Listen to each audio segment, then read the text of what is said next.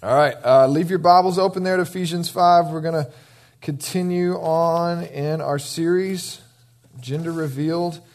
Uh, we have been um, several weeks in here, and we've got um, a couple weeks after today uh, left in this series where we have looked at um, what does God say about the confusion of gender and sexuality that is so obvious and so rampant in our world. The confusion's obvious, right? The, the, the clarity and the answer is not so much. And so we've been looking at what does God say about this whole issue. So we've looked at the, the reality that um, in the beginning, God made us in his image, and part of being in his image, he made us both male and female on purpose, right? And it's good. After he made it, he declared it very good. Uh, and, and that design is good not only just because it you know, pleases God, but it also leads to our flourishing, right? Now, God's good design has been broken.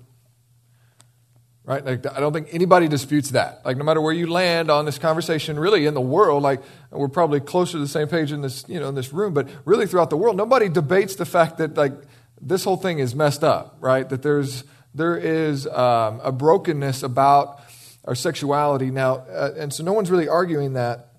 But where, um, you know, and even in our text, it starts by saying, like, hey, the days are evil, right? The world at large uh, would agree with us that, that, man, things just are not as they should be re- regarding this issue.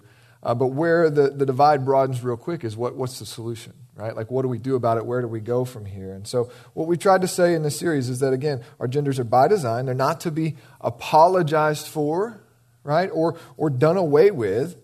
Rather, that our genders as, as male and as man and woman, manhood and womanhood should not be apologized for or done away with, but rather understood and leaned into, right, and embraced, and, and that that is where human flourishing will actually come from. So we've looked at how God made us equal, right, as male and female, and yet distinct, right? So male and men and women are there's not a, a higher degree of value on one or the other, uh, but there is distinctions in both, you know, biology um, and then just in what God has called us to and how we image God to the world.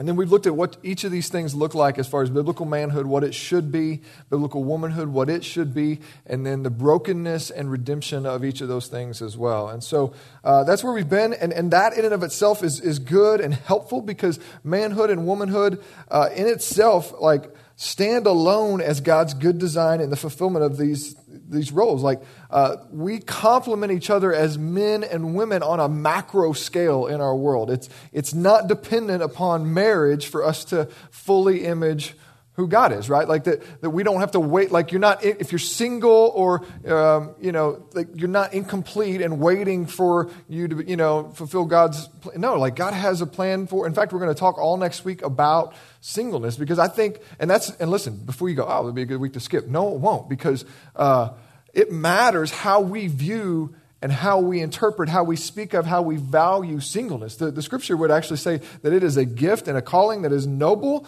and um, whether that's for a season or forever, that we should not have this posture of kind of look. In fact, how we see singles and people, you know, whether they're trying to get in a relationship or not, like that contributes to the confusion of gender and sexuality issues. Because if people don't feel like they are fulfilling, you know, what the world expects of them, then that contributes to the confusion. So we're going to talk a lot next week about how just as, as man and woman, whether you ever experience the, the union of, of marriage or not, you are in God's image, bearing his weight and his goodness to the world as you live out manhood and womanhood in those ways. So, um, what we've talked about is good in and of itself already, and we'll talk about kind of the implications of that even more next week. But so much of this conversation about gender and sexuality is about the relational aspect of it, right? Who can, who can be with who? Who can marry who? Uh, what is that? And, and listen, this has been a part of the conversation for years, long before, long before we've gotten to the degree of gender confusion that we experience right now about whether gender is even a thing, the, the idea of sexuality and, and who can marry who and all of those things, have, that's been going on in our culture for uh, decades now, right? And, and, I think that that, like, that, you know, revolution, if you will, and those changes have probably paved the way for the amount of gender confusion and, and, and things that we're experiencing today, uh, probably all that doesn't happen if we don't have the, the other conversations about you know, sexuality and, and the relational aspect of it. And so, um, the reality is like what everybody keeps the conversation is usually driven by this need for you know that we need to progress and, and keep up with the times and like and that, that god's way or, or you know traditional ways to view marriage and sexuality and relationships is is just that. It's old tradition and it doesn't like that we need to progress keep up with the times move like the world has changed and we need to uh, broaden our worldview and all of those things. And and, and people you know that conversation's been going on for a long sexual revolutions is not a it's not a new thing right they've uh, been going on for a, a, long long long time and they always promise really big don't they like uh, you think back through history and the, the, different revolutions that we've gone through as far as sexuality and they always promise that this is this is what you know we need to experience fulfillment and health and wholeness and whatever and they they never deliver on that promise to uh, bring flourishing happiness and wholeness to our world. And so, what, pe- what people don't want to acknowledge oftentimes in this conversation is that there's actually, there's actually another way. Like that there's actually an ancient, tried, and true way that is given to us by our ultimate authority, by the one who designed our bodies, our beings, that he made things not in just like, hey, go, go do what you want, but in a, in a certain way, right? That, that, that leads to flourishing for humankind. So the, the big idea is that there's, there's way more to the design of male and female together than it just being natural, natural or traditional, right? And, and it is those things, right? It is the traditional view of marriage to have one man one woman, right? And, and it is certainly the, the most natural in most people's eyes, but we don't base any other kind of moral argument on those things. Well, it's, it's tradition or it's natural, right? Like we, we, we're not going to continue to make decisions or define things because it's what we've always done. There's been a lot of traditions that have needed to be broken, right? Uh, and I could name a few of those things. The tradition of, of slavery, like that needed to end, right? So we're not going to de- define what's good and right and how we should go forward because of what we've done or what's tradition. And the same thing is, is not about what's natural or feel, feels good, right? Because we all have natural desires that come from within our flesh that are contrary to God's word, right? So we must submit ourselves to an ultimate authority if we're going to have understanding and life here.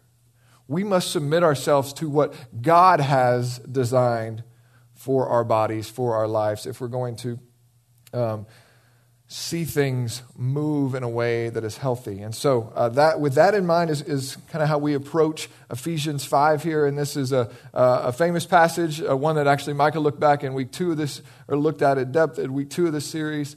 And um, we're not going to go through it we're really going to look at the beginning and the end. We're going to let the middle be more of a review of kind of some of the other stuff we've covered in this series. But I want to look at it with that in mind that we submit to God as um, our creator and our authority, yes, but also as our good father. Right? There are times where my kids do not understand why we do things the way we do. And, and I even have explained it to them at length and they reveal 30 seconds later that they still don't get it. But I have to talk to them about submitting, even in those moments, right? Because it, I, I, promise I'm doing those things for your good, I have to tell them. And, and so, even though you may be, in, and, as Alex said, there may, there's, a, there's a varying degree of people in this room and in this world today uh, that, you know, coming from different places on this uh, idea of sexuality. And, and I want to acknowledge that and just say that that's okay. And we have to start with the place of saying, if we're going to um, truly like be intellectually honest about this thing, we, we have to, if we're going to you know, look to what God says, then we have to submit to Him as our authority and say, okay, Lord, I, I need to learn. I'm going to submit to you because you are my authority, and understanding may come later, but I'm going to start here. And so maybe for some of you, that's a big step to just say, I'm open to even what this, you know, what this is saying and what, what God is saying in his book. And so that's, that's my invitation is to kind of let God's word uh, bear its weight on us as our good father, as the one who has the right. Like that's the whole, that's, that's a lot of the root of this whole conversation in gender and sexuality is that uh, everybody wants to say that there's really no one who could tell someone else what they can and cannot do with their body, right? That, that applies to a whole lot of conversations going on in our world today. And that comes back to the root of like, we want this idea of autonomy where we can say what's right and wrong for me, and you don't get to put that on me because my truth, and that whole thing, right? It's very confusing, I don't have time to unpack all of that. But what we have to do is start with the fact that we, we don't have the right to define what's right and good. We have to submit to a, a greater authority. And the good news is, when we look to God as our authority, we find not just this, uh, not just, not at all do we find this dictator like God who's just wanting to steal our fun and make sure that we fall in line, right? C.S. Lewis that uh, talked about the little boy that, you know, when he thinks about God, he reckons that's somebody that watches over the world and sees if anybody's having a good time and then tries to put an end to it, right?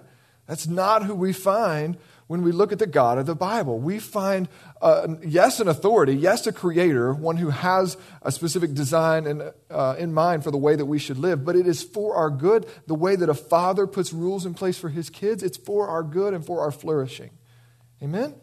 So that is the posture in which God speaks to our sexuality. So, uh, if you would look with me, Ephesians 5, um, we're going to just walk through this again, look at the, the beginning and the end as our primary points of emphasis this morning. Uh, but Paul starts uh, our passage where we're going on this way. He says, Look carefully how you walk then, not as unwise, but as wise. So we don't get to just check out of this conversation about gender as Christians. We, we don't get to just say, Well, it doesn't matter. Like we have to watch how we walk because there are influences, there are, especially if you're raising kids, man, uh, there are influences, there are things going on in our world, and we need to make sure that we're, we're not being flippant about things, but we are being wise so appreciated the young men this morning that are graduating and asking us to pray for wisdom for them. Uh, man, what a, what a good move um, on their part. So here Paul says, listen, you need to look carefully how you walk. And he says this in verse 16 making the best use of the time because the days are evil. Listen, I, I don't know that I need to unpack that a ton. Um, I mean, broad spectrum. There was another mass shooting this week. Um, there's laws being debated all the time about when life begins, who has the right to take that, who has the right to tell, uh, all of those things. But then, uh, again, the reason we even did this series is because our culture is grossly confused about what gender and sexuality is or isn't. And those things have significant impacts. Right? When we talk about what does it mean to be a man, what does it mean to be a woman, who can do those things, who cannot do those things, the ripple effects of, across our culture are huge. And I would say a failure to understand this is, is at the root of so many of our issues. The home being uh, dismantled and, and, broken apart affects so much of our culture. But, really, then you look at the sexual perversion that is, the pornography industry. Uh, the, I mean, e- even you, you want to just acknowledge the, the Me Too movement that we've experienced. And, and, and this, uh, it's just kind of right in our face right now how evil the world is. So, again, I, I don't, I don't know that I need to uh, unpack that for you. Just pull up your news feed, and I think uh, that will kind of illustrate that piece for you. But, but Paul says, because of that, you need to lean into the Word of God and make sure that you know that you're living in a way that is wise and in line with what He's called you to. So, verse 17, he says, Don't be foolish, but understand what the will of the Lord is. So, he says, You need to know what God says about this. It's not just, ah, oh, well, you know, whatever feels, you know, it'll sort itself out. No, you need to know. You need to know what God says about it, and you need to live your life accordingly. And then he says something that's, that's seemingly sort of weird.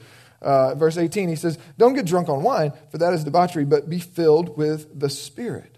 There's an interesting correlation there that I don't have time to unpack fully. Uh, but, but Paul says, listen, don't be drunk on wine. That's going to distort your wisdom, right? That's going to distort your judgment. But instead, lean into the Spirit and let the Spirit control you in a way that defies what you kind of know in your mind. And, and you submit to the Lord. You submit to that and to His control.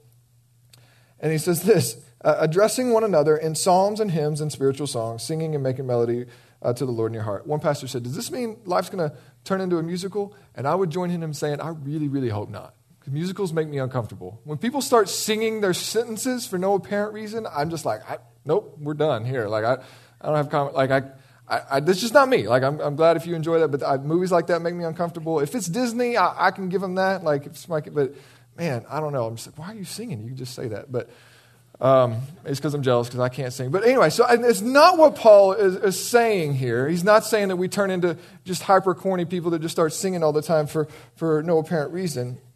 What he's talking about is, as verse 20 says, giving thanks to, always and for everything to God our Father in the name of the Lord Jesus Christ, submitting to one another out of reverence for Christ. Paul is speaking to the church here, and he's saying, listen, everything around you is chaos. This is a, this is a city in Ephesus in which the gospel is turned upside down. The, the, uh, the, the economy has been rocked because Jesus is Lord. Uh, these people are starting to acknowledge that, and the, the making of their little idol gods has, has destroyed the economy. So everything's going on. It's a sexually debased world, much like ours, that, that he's talking to, and he says, everything's evil around you, and you need need to pay attention. And, and when, when you're coming within the church, there's so much influence going on in the world, right? There's so many. We talked, we saw a video last week about how many ads we see in a week and our kids see and how much influence they have on it. And we don't even realize how much we're being bombarded with propaganda and um, commercial, and all of those things are influencing us regularly, right? We've been desensitized just in the last 10 short years. The, the, the content that is on TV now that uh, would not have been dreamed about just a few short years ago, right? The amount of skin that is shown, language that is said, references that are made has, has rapidly changed in our, in our day and age. So, what Paul's saying is, you're going to be influenced by the world, like you're being discipled by the world in a way that is contradictory to what's happening in here, right? Can we just acknowledge that? Like that the world has a message and it is shaping us, no matter really how good we are at shielding ourselves, and we should put boundaries in that, but we're still, we, we're going to have to combat that. And so what Paul says, when you come together, don't, you know, forfeit your coherency by getting drunk on wine. Instead, lean into the Spirit and address one another, encourage one another um, with truth right? Speak truth to one another. Be a place where, where we are encouraging what is good and right and speaking and affirming biblical manhood and womanhood and calling our young men to be men, calling our young women to live as women, and, and encouraging those that are pursuing biblical marriage and womanhood. He says, listen, you need to be the place that cultivates this type of posture because the world is evil. Okay, can we all agree on that as we go forward? You guys are just like drowsy today. What's going on? So that, that's where Paul's coming from here. Um, in, in, verse 21, he says, submitting to one another out of reverence for Christ. Because Christ is Lord, we look at one another. It's another way of saying, give yourself over to one another. You need to make sure that you're thinking of others more often than you are yourself. And then he's going to lean into some specifics here about the relationships and ways that we live that out. And he's going to specifically talk about marriage. So, um, and, and, and really, here's the big idea. Paul, Paul's saying God's he knows the world is evil and he's worried way more about what we are doing about it in our own lives rather than are we barking at the world for how evil they are. There are times when we need we certainly need to speak up, be the prophetic voice in our culture, in our world, in our politics, but Paul's saying primarily what God is worried about is what does this church look like? It's really clear that everything's jacked up out there, right? But are you guys are, are, are we living out God's design? For sexuality, for gender? Are we living as biblical men, as biblical women? God has called us to live. Are we living out our marriages in the way that God has called us to live out? I would say, I would even submit to you that it is the church's failure to exalt, train up in, talk about, be comfortable with biblical sexuality within marriage, right? It is our failure to do those things that has paved the way and made for fertile soil of the confusion that we have in our world today. One of my, wife and I's favorite things to do in ministry is premarital counseling. And it, it is no longer um, shocking to me to have people come into our life and, you know, and do these surveys, and we, we take these surveys, and, and it kind of reveals things that they need to talk about. And anyway, uh, it's, it's, a lot of fun, but it's, it's no longer surprising to me to see people that are raised in church forever, when, and they, they, their parents, their families, just not only did they not have a positive attitude about sex, they just didn't talk about it. That's a problem, right? Like, that's a real problem. And that's not all of you. I've had just as many, like from within here, uh, the journey where we're like, yeah, mom and dad talk about it too much. They kind of roll their eyes and they're like, yeah, you know, like where they, they and it's, but then they, they end up, you know, being really grateful for that. They're kind of grossed out by it, but as they lean into, they're getting ready, they're going to enter their own marriage. They're almost, they're all grateful for it. Don't be elbowing nobody. We all, uh, I see, I see some, I see some of you guys. Listen, high five to y'all. Like th- that is good, but listen, it is the failure of the church to acknowledge, speak into, and exalt a godly marriage and sex within that godly marriage that has led and made for fertile ground for this confusion to take such a root in our culture. Okay? Like, I believe that. It, we should be the ones that have the best and most sex within our covenant marriages, right? We should be the one, like it was God's idea. This is our thing. The world's hijacked it and made it the most dominant thing in capitalism and all. Like, but this is our thing that God gave us this. We're going to talk about that later. Like this, it's so we should be the ones that, and so uh, what I think Paul's saying is look inward and say, okay, are we living out God's design for gender and sexuality? Because that's what's going to validate our witness to the world as we love on folks and we invite them into God's design. If they see our marriages broken, they see sexless marriages, they see marriages that there's no desire, they see confusion, divorce, just at the same rate as the rest of the world. What, what ground do we have to stand on to say, hey, come do things God's way, right? We need to be living out joyfully what God has gifted us in marriage between a man and a woman. Like we, we need to be leaning into that and wringing out all of the goodness that we can from it and enjoying it.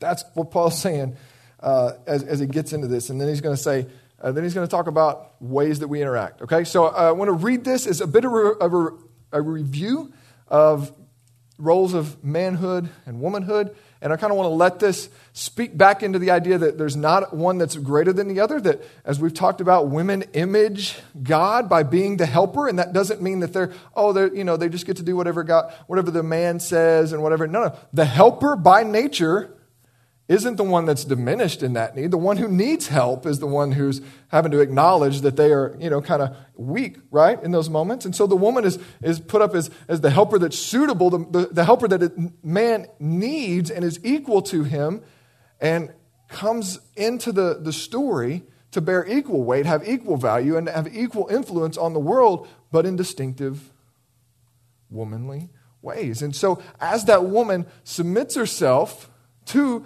that godly husband, right? Which has a whole lot more weight on it than we often talk about. Then they're imaging God because God is our helper, right? That word helper in Genesis 2 that freaks everybody out is only used elsewhere to refer to God, right? We talked about this.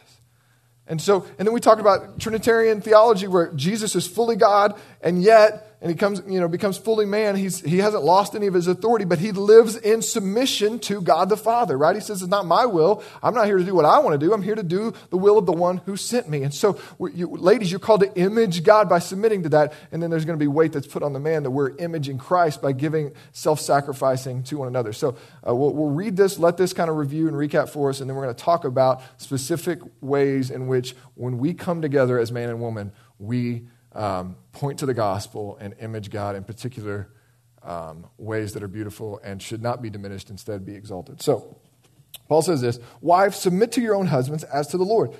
For the husband is the head of the wife, even as Christ is the head of the church, his body and himself its Savior.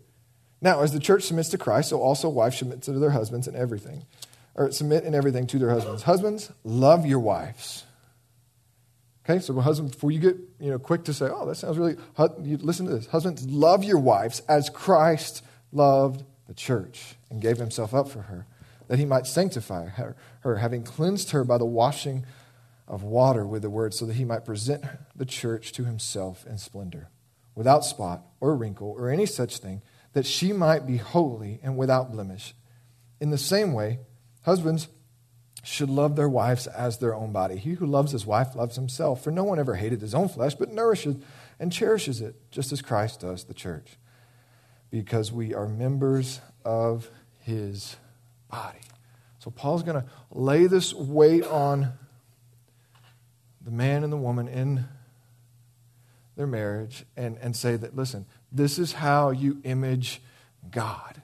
Together, when you join with man and woman. And this is why God's design as man and woman is distinct. Right? Because it says that it refers to Christ and the church. And there's this pursuit and submission and service and love that complements and goes together in ways that are, that are rich and point to the greater glory of God Himself and specifically Christ and the church. And so, uh, real quick, I want, I want you to just be reminded that we're not talking about um, this submission, a less than, whatever. Really, when we talk about the differences between men and women, um, those things are designed to be complementary in a way that, that work together um, and actually call out and, and, bring forth the strengths in the other one. Let me just uh, quote John Piper to kind of um, put it uh, better and help us see it just a little bit clearer. He says, whenever, uh, that, whenever he's asked if, if women are weaker than men, he says, it's really not a good question. I wouldn't, wouldn't answer it directly. What I would say is, yeah, women are weaker in some ways, but in other ways, men are weaker. Right? and, and in some ways, Women are smarter. And then in other ways, other situations, circumstances, men are smarter. In some ways, women are more easily scared than men, but in other ways, men are more easily scared than women. Uh, uh, writer Sebastian Junger uh, wrote a book called Tribe, where he kind of reflects from a non, in fact, he makes it very clear regularly that he's not a Christian. Um, and, he, and, he, always points to these things as evolute, like it's, it's, it's basic, it's, uh, it's proof of our evolutionary, these things lasted and are part of our culture because they're, they were evolutionarily valuable. And I go, yeah, yeah, dude, this guy's stumbling all over the gospel all the time. But his writing's really insightful. And one of the things he talks about is how there is a difference in male and female, and our society needs that difference in order to flourish. And, and one of the ways that he points out is that it's not just about men are courageous and women are not. The courage looks different oftentimes men are, by and large, not always the ones that are going to be more apt to run into the burning building, right? To throw themselves into the water to save the one who's drowning, to throw themselves over their girlfriends and, and the women in the theater whenever the psychopath is shooting up the theater, right? And to save, to, to sacrifice themselves so that those that are more vulnerable would, would not have to perish, right? Like men are, are more often than not going to be the ones that are physically going to respond in that kind of threat, right? But he, but he points out that, uh, first of all, in the absence of men, women will do the exact same thing.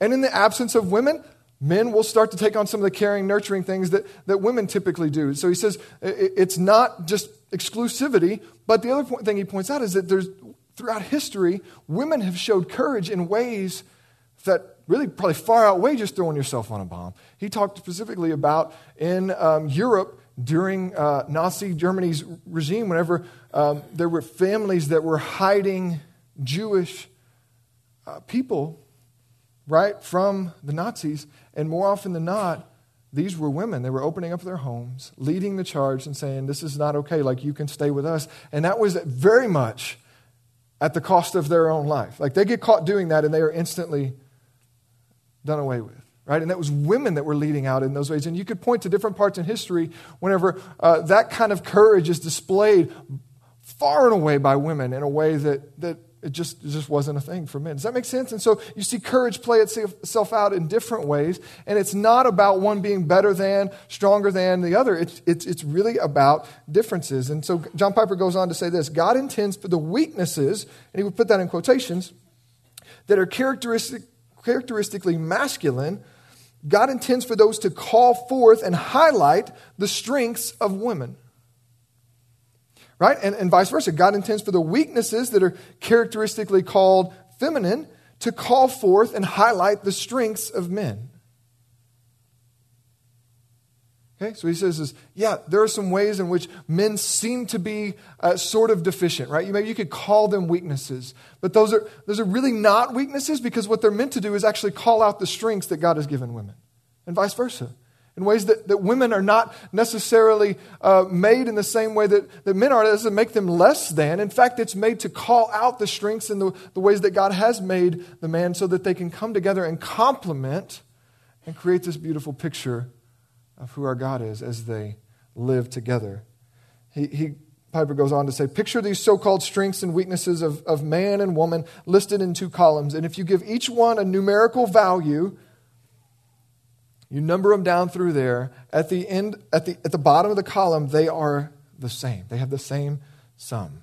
It is not one is better than the other. This is to create this complementary feature that calls forth the strengths in one another. And, that, and that's what he's saying here. As men live as men, we sacrificially give ourselves over, work to provide, work to protect, work to romance and pursue and love on our wives. When we live that way, when we embody the way that Christ loved, pursued, gave himself for the church, when we do that, there's not a woman in the world that isn't glad to submit to that, glad to live in that, that space. And even if there is someone that doesn't want to do that or disagrees with that, they can't argue with the beauty that happens in a home that is living that way. When the woman is responding out of respect and, and, and there's this mutual submission and, and, that's happening there whenever men are living as god has called them to be as men and women are living as god has called them like there's a beauty there that far supersedes and goes beyond anything that anybody else can make up as far as what's good about marriage right? It's complementary features complementary ways in which we are made. And so that's what Paul is saying here is when you when men embody the way that Christ loves the church and when women embody the way that Christ submits to his father, then there's a there's a harmony and a beauty and a flourishing that takes place there. All right.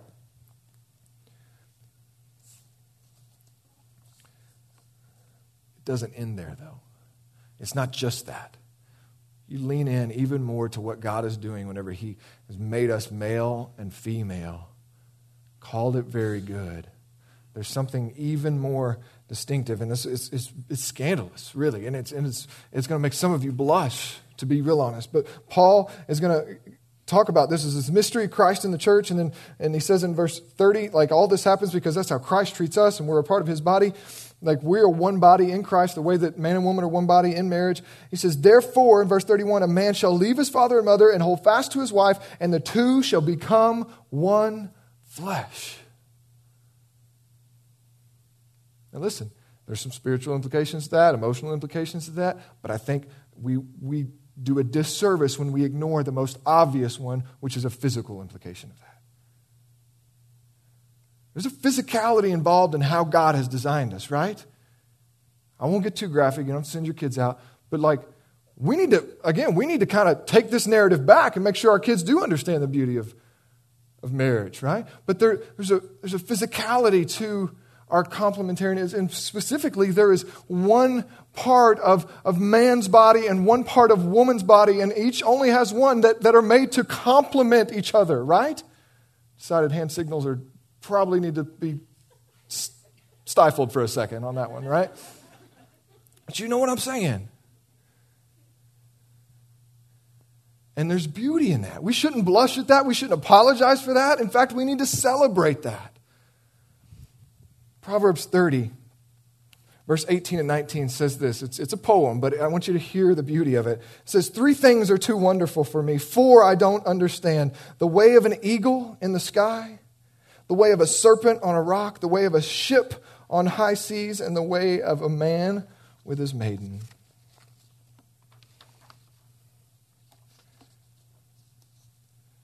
He says, There are things that are three things too wonderful for me, three things I can't do, four that I don't understand. He's saying, There's one of them I can do, and I still don't understand the beauty of it. The way an eagle flies in the sky, you think about that, it leaves no mark.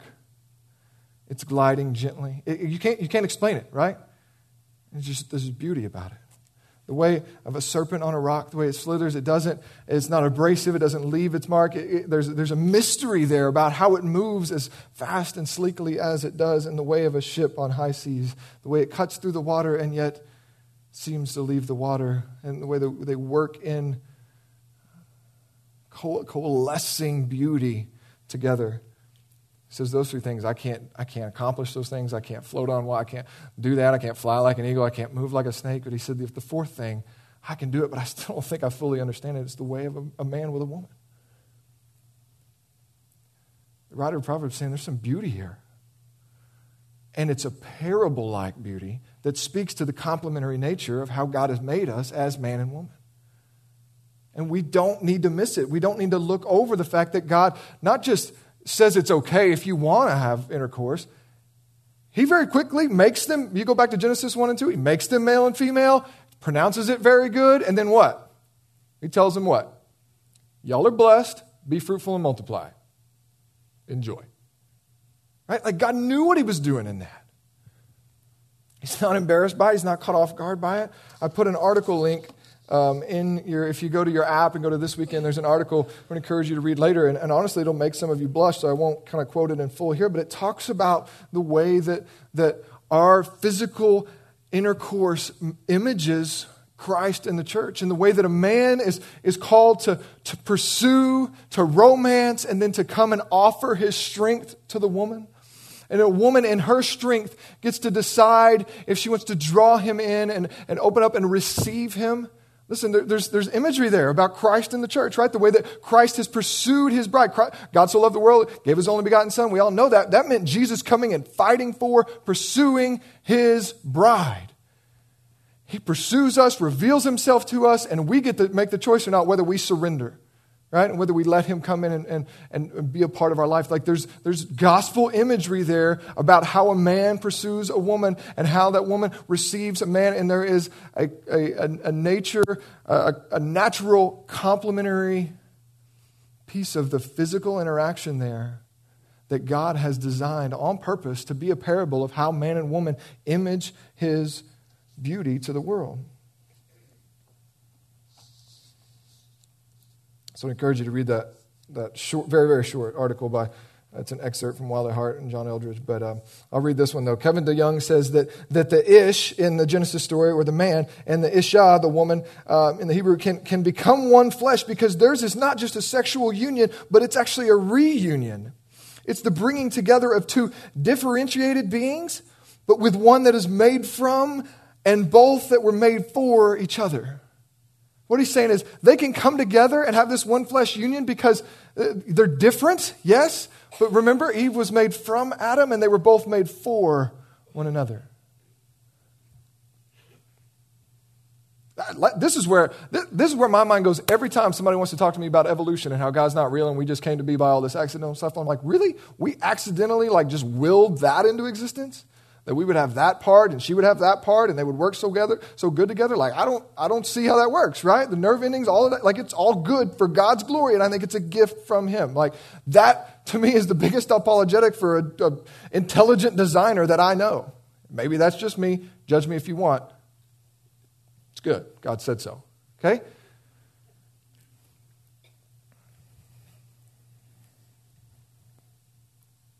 Another writer says, think about it this way. He says, I have, as no doubt all you do, uh, strong emotion, emotional connections with lots of different people my children, my parents, my sibling, uh, my extended family, my pastors, my close friends, and many in my church with whom I, I'm united as brother and sisters, right? Like there's a unification there. Yet I have a comprehensive union with none of these other people, but only with my wife. Only with her do I share and unite mentally, emotionally, spiritually, and this is key, bodily. This is a one flesh union, a complete and total uniting of lives that we have for centuries called this comprehensive union marriage.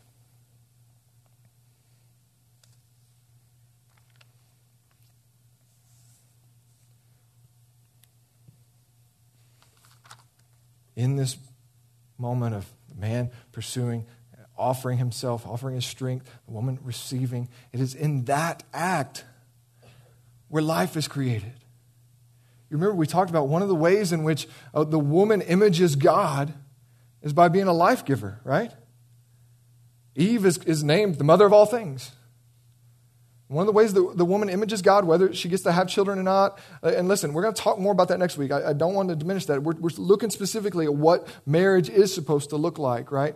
As God's good design. So I don't want anybody to feel less than if they are single or infertile, but, but there is this beauty. If that's how life is created, that's how uh, we be fruitful and multiply, is in that moment, God uses that to create. And so without that, without the man offering his strength, without the woman receiving it, like life isn't made.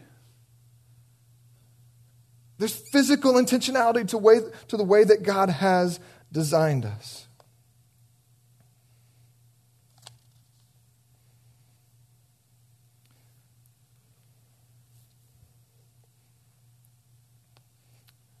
Listen, the beauty of our one flesh union is, is one of the major reasons that, that heterosexual and marriage is God's design for flourishing. right? It's one of the major reasons that homosexuality and other variations of relationships are wrong because though you may have genuine love for one another and, and you can even experience you know, pleasure in those types of unions, for one another, uh, to, to, for you to experience the fullness of God's image bearing uh, purposes and to create life in that moment, it takes a man and a woman. We, it, like we see this um, we see this even in homosexual sexual relationships, right? We, we see where oftentimes one will, will play the stronger, more masculine one, and one will play the more feminine one, right? In either way. Uh, why is that? Well, I think it's because we're naturally wired to, for one to, to have strength to give, right? And the other to have beauty to offer, right? Like that man and woman, like that's God's natural design. So even when it gets distorted, you still see people kind of grasping for that. And the same is true in those relationships whenever they, they start to try to have a family. They have to submit back to God's design, right? They can't do that on, on their own if it's, if it's same sex union, right? They, they cannot create life. They have to either look to a male for the sperm to inseminate, right? Or they have to ask a female to be the one that carries as a surrogate. Even whenever you let, you know, they, they live that out and say, okay, this is what, they're still having to give a nod back to the way that God created this whole thing because it just doesn't work without His design. And listen, we're going to talk in two weeks about our response. And I don't, what, what, what can happen in this? Oh, the day is evil. And, Jordan's saying this is, we can just further this divide of, yeah, this is, we're the right and they're wrong and we, us versus them. And but listen, our response to this, we're going to talk about at length in two weeks. And, and the biggest thing of it is we need to make sure that we are acknowledging that it is a us struggle, period, right? That we struggle with sin, we struggle with sexual sin. And the only answer for all of us, homosexuals, heterosexuals alike, is Jesus. So we need to make sure we're postured under grace in this, but it, it, doesn't mean we don't talk about God's good design and that there is goodness and rightness and commanded us to live this way. And God's complementary nature is on display in the, the physical parable of intercourse in our life.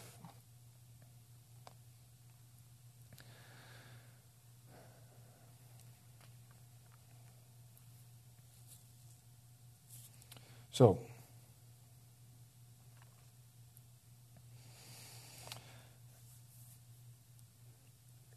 as we kind of close, um, we just let the weight of God's goodness fall where it may. Again, that's the biggest, we can't address all the distortions, all the nuances of the confusion in our culture today. What we want to do is look at what did God intend? How did He lay it out?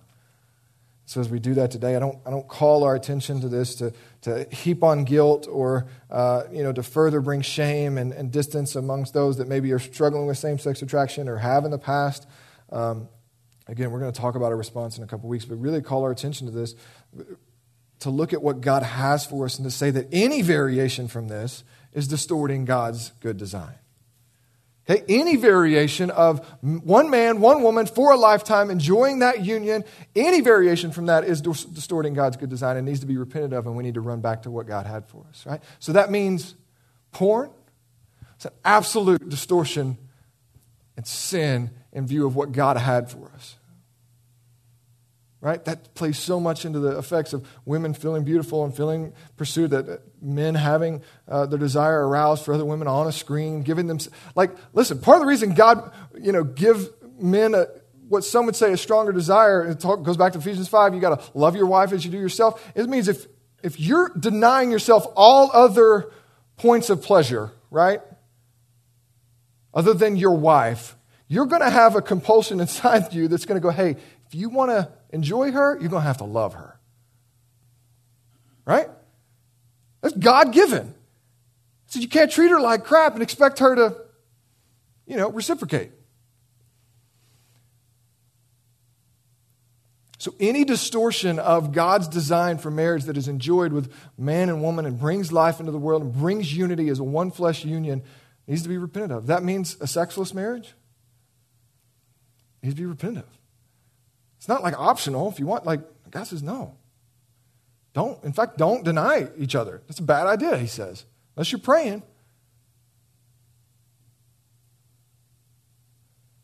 So, any distortion of what God has laid out here needs to be repented of. So, porn, sexless marriage, same sex, any of that Paul would just throw it all in a junk drawer. Said, Porneia, anything that's not God's design for sexuality, which is one man, one woman in a covenant marriage, needs to be repented of. You're sleeping with your girlfriend or boyfriend and you're not married, you'd be repenting of that. This is God's good design. Not just so he gets to feel like we're all obeying him, but it's for our good and our flourishing. Let's pray.